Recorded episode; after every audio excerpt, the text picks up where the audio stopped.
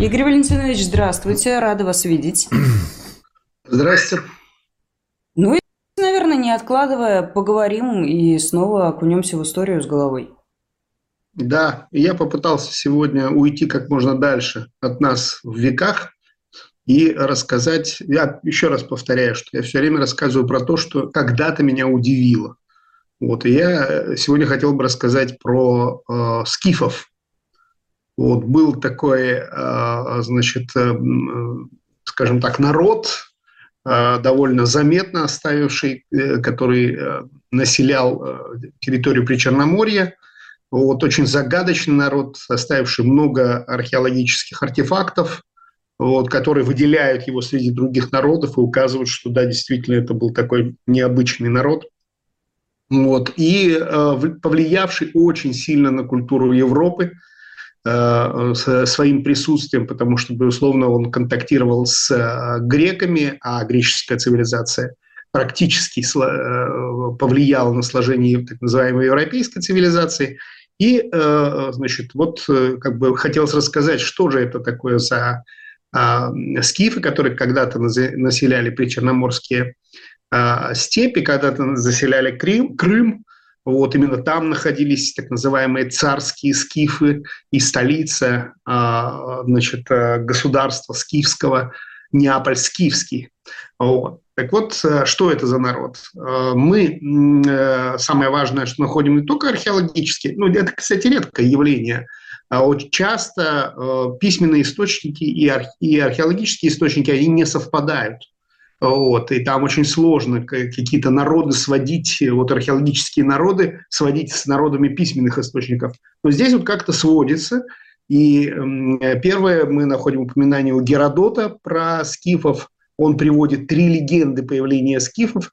Кстати, очень интересные легенды по вот, э, как бы, сложению вот этого народа. Для меня они оказываются такими э, знаковыми. Первая легенда, она такая космическая, вот, о том, что э, значит, у, у Зевса и у, дочь, у дочери такого бога, как Днепр, вот, родился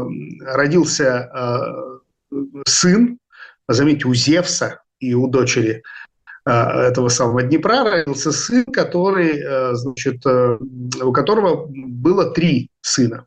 Вот. И вот этот, э, эти, эти три, у этих, как, существование этих трех сыновей с неба, с неба упали а, золотые ермо, золотой плуг, золотая секира и а, золотая чаша. Вот заметьте, э, эти предметы явно земледельческие. Э, а мы знаем, что скифы – это народ э, в основном степной кочевой, а это вот явно земледельческие. И вот, значит, сыновья решили подойти и взять эти золотые предметы, но из трех сыновей двое пытались подойти взять, и эти предметы просто загорались огнем и не позволяли себя брать. Но один сын, Калаксай, ему удалось э, взять этот, э, все эти предметы. И именно он стал э, основателем царев, значит, вот этих вот царских скифов, то есть как раз правителем всех скифов. Вот, вот такая вот история зарождения очень, очень какая-то земледельческая история, носящая более такой вариант оседлости. Ну, многие считают, что это такое более позднее явление. Еще одна легенда, значит, тоже описанная Геродотом, это то, что Геракл значит, пас коней, кони от него убежали куда-то в район Крыма, и вот он, значит, там пошел искать коней. Вот. И э, в одной из пещер, пещер набрел на полуженщину, полузмею, вот, э, который спросил, э, где кони-то, не видели ли моих коней, гражданка? Вот, а, а она сказала, они у меня, возьми, но, извини, тебе придется удовлетворить женщину. В результате Герака получает своих коней, а женщина рожает трех сыновей – Э, которых, э, значит, э, как бы и говорит, что, что мне, я вот рожу трех сыновей, что мне делать с этими сыновьями, спрашивает женщина у Геракла перед уходом. Геракл говорит, мол, себе оставить или тебе отослать их? Ну и Геракл оставляет ей, значит, свой лук и оставляет свой пояс и говорит, тот, кто натянет лук, а кто перепоясается поясом, тот пусть идет ко мне, а остальных пошли вон. Вот, просто отошли от себя. И вот, э, значит, э, э, вырастают сыновья, женщина вручает им, заметьте, лук и пояс – это признаки кочевого народа, вот, в отличие от предыдущего мифа. И она вручает, и один из сыновей, одному из сыновей по, по имени как раз Скиф, вот, она, значит, вручает, как бы он натягивает лук, он натягивает пояс, Э, и она, собственно говоря, его, вот он становится основателем скифов практически. Вот, так что тут и кочевая культура, и э, земледельческая выползает. Вот. Ну и третий, кстати, археологи и вообще историки очень любят эту третью историю про появление скифов. Она довольно, э, скажем так, никакая не мифологическая, что скифы пришли откуда-то с востока, откуда из-за а, значит, э, Дона, откуда вот э, с, с, с района Южной Сибири. Вот, э, пришли значит, скифы на Причерноморское побережье, которые занимали кемерийцы. Вот, оттуда, собственно говоря, выгнали кемерийцев, выдавили. Значит, кстати, они пришли не просто так. За ними их с вот этих территорий Южного, Южной Сибири выдавили массагеты – вот, тоже такое э, довольно дикое премия. И вот э, выгнали их, они пришли и выгнали кемерийцев. Кемерийцы стали уходить в Малую Азию, а скифы пошли за ними в Малую Азию. И дальше э, легенда говорит о том, что как раз скифы долгое-долгое время значит, вот, беспокоили Малую Азию, не давали им нормально жить, и только значит, царь Мидии, значит, смог их изгнать и довольно просто. Он э, пригласил всех вождей скифов к себе на пирушку и пьянку и переубивал их всех там. Вот. А, и после, потеряв своих вождей, скифы вынуждены были вернуться из Малой Азии в, значит, э, в, к себе туда, в Черном, э, Черноморское побережье, в Крым. И вот, собственно говоря, это их была длин, вот огромная эта территория, где они кочевали, э, значит, между Дунаем и Э, по сути, там э, Днепром между Дунаем и Доном. Вот эта вот территория. С одной стороны, с востока э, их поджимали савраматы, такое племя, с юга их поджимали гиперборийцы. И, кстати, в легенде про Геракла как раз указывается, что идущие на север Э, вот туда, от, вот от степей скифов туда на север, натыкались на то место, где очень много было перьев. Перья летели с неба огромных количествах и не позволяли идти, слепили глаза. Просто все было птичьим пером усыпано и тому подобное. Ну, рассказ про снег явно вот, э, э, со стороны греков. Ну и вот, собственно говоря, там проживают гиперборийцы, и они проживают вплоть до значит, Ледовитого океана, вот эти самые гиперборийские племена – вот э, с э, э, запада их, под, э, их поджимают фракийцы, но нам они известны как раз про историю с Александром Македонским. Именно э, наместник Фракии попытался э, э на, э, покорить скифов, ему это не удалось э, по приказу Македонского. Вот, ну, правда, до этого еще Дарий, это перцы их поджимают, и как раз Дарий тоже известнейший поход на скифов, который тоже провалился. И везде э, скифы использовали одну и ту же технологию – а, то есть, проще говоря, они отступали. За ними шел, э, значит, э, вот этот полководец, значит, в шестом веке Дарий, в четвертом веке значит, наместник во Фракии Александра Македонского шел за ними, и они везде отступали, и как бы этот полководец не давали ему битву, и в конечном итоге это заканчивалось тем, что армия чуть ли не бунтовала, и значит, тогда и, и, и, и персы, и фракийцы отступали. То есть э, большая территория позволяла скифам, не воюя, побеждать всех. Вот при этом сами они довольно были жестокие. Э, значит, есть очень известная история о том, что э, обязательное условие у скифов, если ты воевал и убил первого врага, обязательно должен попить его крови, там, обязательно у тебя должны быть атрибуты, сделанные из значит, кожи своего противника, обязательно там эти черепа с противника, которые должны быть превращены в чаши и тому подобное. Вот. Так что э, э, довольно жестокие народы, которые, э, собственно говоря, ищут, да, вот это вот э, как раз э, тут э, картинка, это современная картинка изображающего скифа, вот, э, но вот э, с кем он тут, с дарийцами, что ли, или с, э, значит, фракийцами ведет борьбу, непонятно.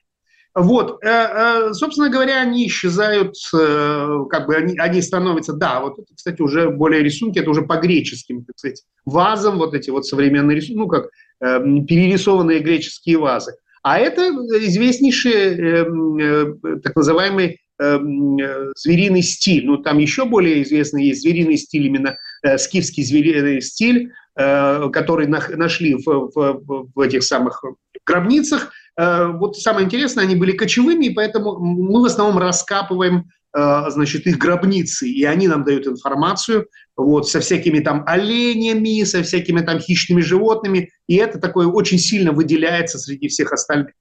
Э, значит, чем же закончили, собственно говоря, скифы?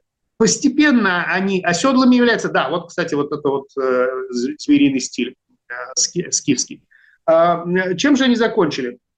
А, значит, они э, э, постепенно а, становятся оседлыми на побережье. Вот в Крыму, в, Причерноморье, э, значит, они становятся оседлыми, и начинаются набеги уже, собственно говоря, других значит, кочевых племен. Ну и первыми, кто им наносит удар, это пришедшие с востока сарматы. Они, кстати, разбивают скифов, скиф, подчиняют скифов, Единственное место, где они более-менее независимы, это в Крыму. Практически э, Скифский Крым – это вот это такая территория, продолжает быть независимой. Но э, дальше дело доканчивают уже пришедшие с севера, с, с, с, с северо-запада готы, а, это уже практически в третьем веке нашей эры. Ну и э, к четвертому, э, ну практически в третьем веке нашей эры э, скифы растворяются во всей этой огромной каше, перемещающей,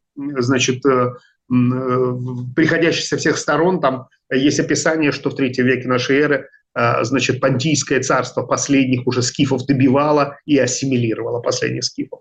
Так что э, вот такая вот история, очень короткая история небольшого, ну, довольно влиятельного народа, который очень сильно влиял на всей Европы. И с этого времени скифами называют, собственно говоря, очень часто вот дикие народы, которые поджимали это с востока европейцев. Привычки называют скифов. Ну и в XIX веке интерес к скифам резко возрос, возрос и у нас э, всем известны э, многие поэты обращались к культуре скифов. Ну, там, допустим, э, у Александра Блока «Да, скифы мы, да, азиаты с раскосыми и жадными глазами, э, значит, хотя скифы были европеоидного такого типа, не, э, никак не э, а, азиатского, не, не с ярко выраженным пикантусом, а, значит, а все-таки были европеоидные в большей степени. То есть они относились к, с одной стороны к иранскому языку, вот, к индоиранскому языку, а с другой стороны они все-таки были европеоидными, а не азиаты. Так что вот такая вот, если вкратце, история скифов. А известно ли нам что-то про то, как у них было устроено все в обществе? Какими семьями они жили, там, большими или маленькими? Как принимались решения? Вот про что-то про социальное устройство мы знаем? Да, безусловно, э, сохранились. Э, дело в том, что они ухитрились пройти за вот это вот время, начиная с 7 э, века до нашей эры, когда нам они, о них стало, когда вот впервые их начинают описывать, и когда считается как раз приход хотя Геродот, у Геродота, конечно, описано о том, что они пришли на тысячу лет раньше, но вот, во всяком случае, нам известно, вот это. 7 век, и в основном курганы раскапываются именно этого периода, с 7 века до нашей эры и 3 век нашей эры, вот этого периода, что они прошли довольно длинный путь, начиная с племенных отношений, то есть, проще говоря, когда у них было коллективное управление, такое воинское коллективное управление, когда, э, значит, э, мужчина должен был пройти э, такое, э, скажем так, путь инициации, чтобы стать равным всему, и потом вот эта система равного управления, когда складывались союзы племен, и, вплоть до периода царских скифов, вот считается, что как раз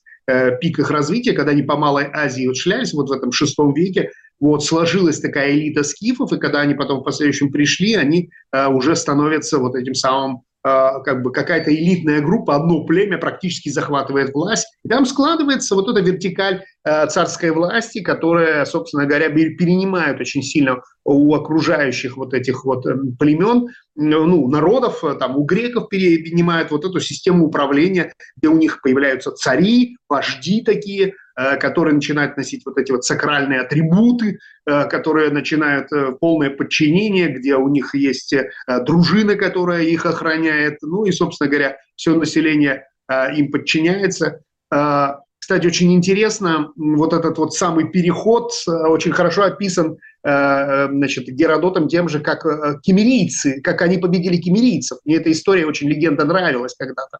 Вот, история была связана с тем, что когда скифы пришли, чтобы выгнать кемерийцев, а, а кемерийцы э, тоже были еще в таком состоянии полудиком, вот, э, ну, в смысле, э, там у них коллективное управление было. И вот у них стал вопрос, воевать ли со скифами или нет. И они разделились ровно. Элиты, которые управляли, считали, что надо воевать, что это родная земля, надо беспрекословно вот биться.